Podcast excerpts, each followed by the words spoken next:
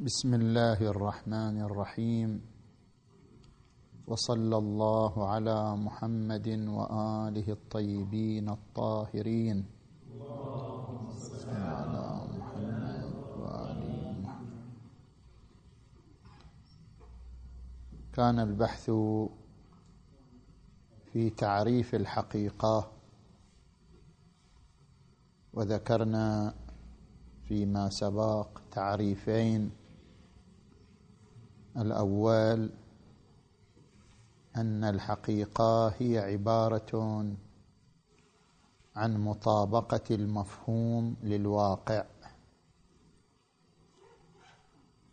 والتعريف الثاني أن الحقيقة ما اتفق عليه العقلاء في زمن معين. ووصل الكلام إلى التعريف الثالث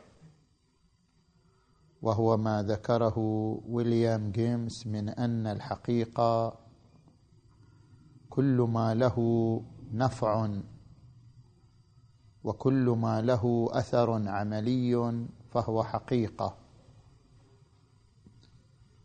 فليس المناط في الحقيقة أن نبحث عن مطابقة المفهوم لواقع وراءه وإنما المناط في الحقيقة أن يكون لهذا المفهوم نفع وأثر عملي على أرض الواقع. وهذا التعريف محل مناقشة من جهتين. الجهة الأولى إن من أبرز خصائص الحقيقة هو اليقين. فالحقيقة ما كانت امرا يقينيا. ولذلك أي لأن من أبرز خصائص الحقيقة اليقين نرى أن اليقين لا يتوقف على أن يكون للمفهوم أثر عملي أو نفع على أرض الواقع. فهناك كثير من القضايا التي يتيقن الإنسان بها ويرى أنها لا سبيل للشك والتردد فيها ومع ذلك ليس لها نفع. فإذا اعتقد الإنسان أن طوفان نوح كان قبل ولادة المسيح أو أن ولادة موسى كانت قبل ولادة محمد صلى الله عليه وآله. فإن هذا أمر يقيني ليس مجالا للشك والتردد مع أنه ليس له أثر على أرض الواقع. وكما إذا تيقن الإنسان بأن بين كوكب المريخ وبين كوكب الزهرة أو كوكب زحل أربعة مليون كيلو متر مثلا. فهذه القضية قضية يقينية سواء كان لها نفع أم لم يكن لها نفع. إذا لا يمكن أن نحصر الحقيقة فيما له أثر ونفع ما دامت الحقيقة مساوقة لليقين. فالحقيقة ما كانت امرا يقينيا وبما أن القضايا اليقينية سواء كانت قضايا سواء كانت قضايا تاريخية أو كانت قضايا تكوينية هي قضايا لا تدور مدار النفع والأثر فليس من التعريف العلمي حصر الحقيقة فيما له أثر ونافع. الجهة الثانية لا يمكن أن يكون للشيء أو للمفهوم أثر ونفع ما لم يكن مطابقا للواقع. فتعريف الحقيقة بما له أثر ونفع تعريف بالأثر وليس تعريفا للحقيقة بلحاظ ذاتها. أي شيء لا يمكن أن يكون له أثر ونفع إلا إذا كان مطابقا للواقع في رتبة سابقة. اذا فالحقيقة هي مطابقة الواقع. وأما وجود الأثر والنفع فهو متفرع على مطابقة الواقع لا أنه هو قوام الحقيقة ومناط الحقيقة. مثلا عندما نقول بأن الماء الذي يستقبله الجسم لا يمكن أن يختزنه الجسم لفترة دائمة. هناك أربع قوى في الجسم تفرز الماء إلى الخارج. الدماغ القلب الكبد الكلى. جميع هذه القوى الأربع تفرز الماء إلى خارج الجسم إما بالبول إما بالعرق إما بالتنفس الرطب. هذه المعلومة لا يمكن أن نحتسبها حقيقة لأن لها اثرا عمليا على الإنسان أو لأن لها نفعا في حياة الإنسان. لأنه إنما كان لها أثر عملي أو نفع لأنها تتطابق مع الواقع. لو لم تكن هذه المعلومة مطابقة للواقع لما كان لها أثر عملي ونفع في حياة الإنسان. اذا فالصحيح من التعريفات الثلاثة التي ذكرناها للحقيقة أن الحقيقة هي عبارة عن مطابقة المفهوم للواقع الذي وراءه لا أن الحقيقة ما اتفقت عليه أذهان العقلاء في زمن ما كما سبق في الجلسة السابقة أو أن الحقيقة ما له أثر ونفع كما ذكرنا في هذه الليلة. هذا هو البحث الأول في الحقيقة. البحث الثاني هل أن الحقيقة دائمة أم أن الحقيقة مؤقتة؟ الشيخ الرئيس في منطق الشفاء ذكر أن من مقومات الحقيقة الديمومة. الحقيقة ما كانت امرا دائميا. لا يتصور في الحقيقة أن تكون امرا قابلا للتغير أو قابلا للتوقيت. نريد أن نبحث هذه النقطة. هل أن الحقيقة متقومة بالديمومة أم لا؟ هنا في المقابل المنطق المادي المدرسة المادية خصوصا فرع الاتجاه الديالاكتيكي منه الذي يرفض الدوام. ليست الحقيقة متقومة بالديمومة بنظر المنطق المادي. لماذا؟ ذكروا وجهين لرفض هذا لرفض هذه الميزة للحقيقة. الوجه الأول أن العالم كله أن الكون كله يعيش التغير من جسيم تحت الذر إلى أعظم مجرة. لا يوجد في هذا الوجود وهذا الكون جسيم أو جسم أو جزيء إلا وهو يعيش.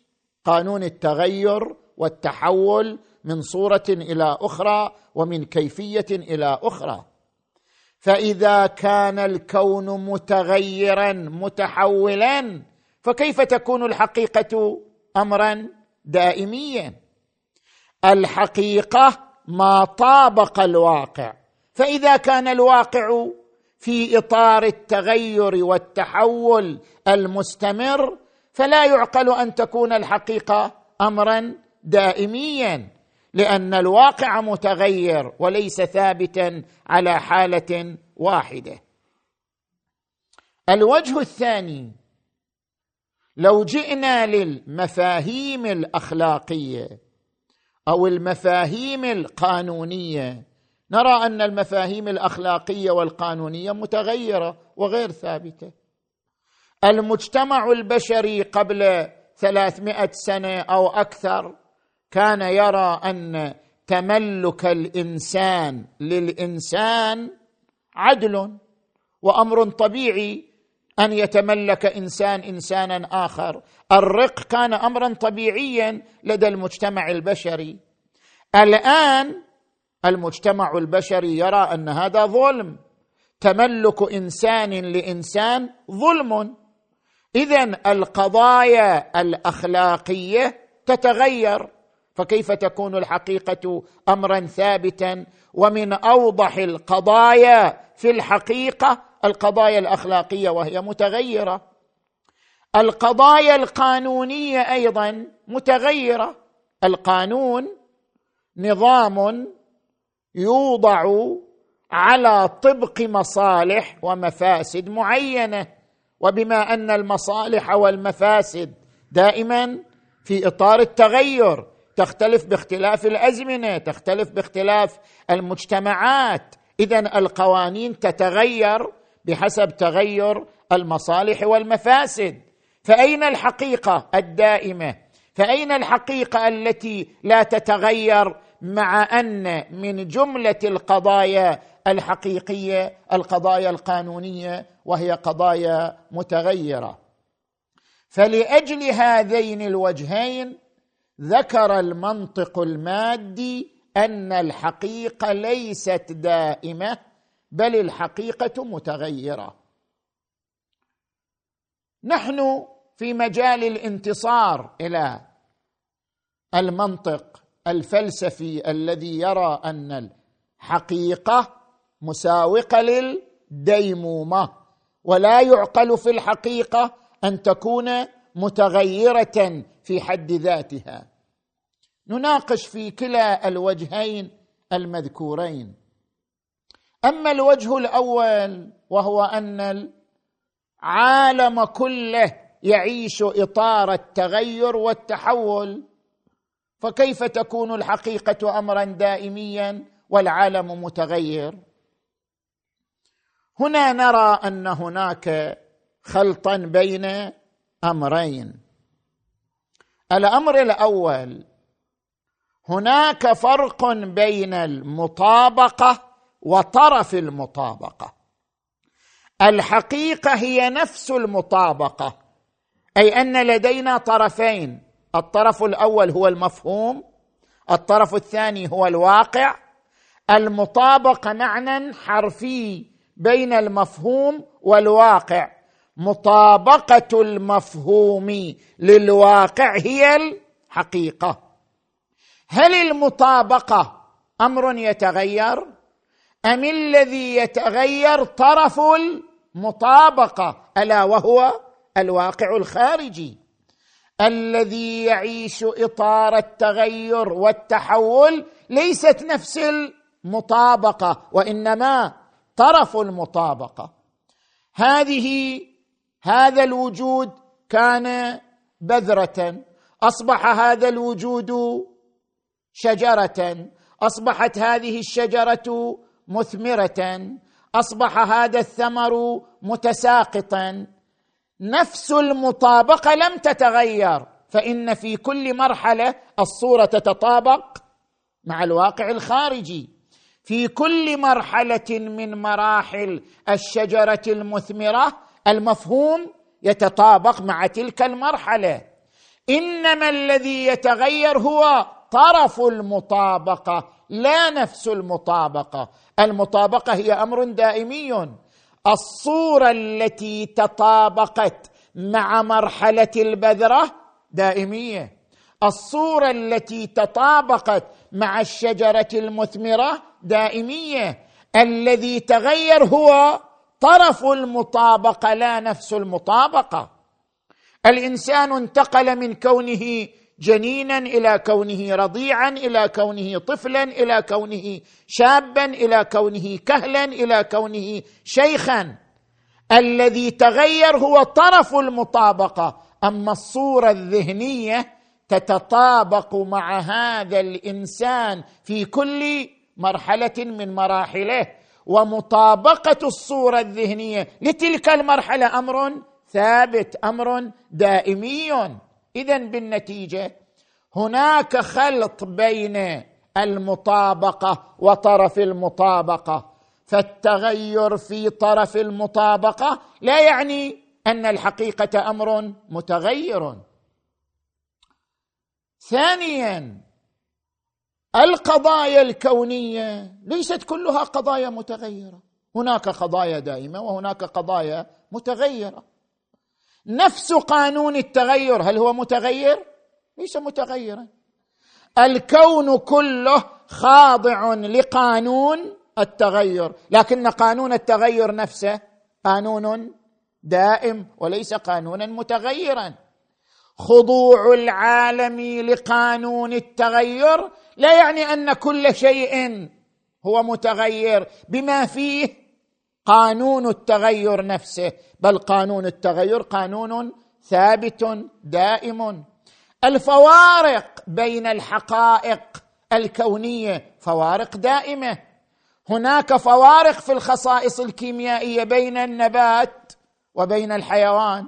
هناك فوارق في الخصائص الكيميائية بين الحيوان وبين الإنسان. هل هذه الفوارق متغيرة؟ فوارق ثابتة فوارق دائمة.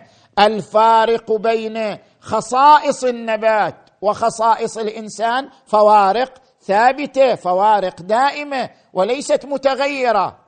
بين الحرارة والبرودة بين الظلام والنور بين الحركة والسكون تضاد هل أن هذا التضاد يتغير؟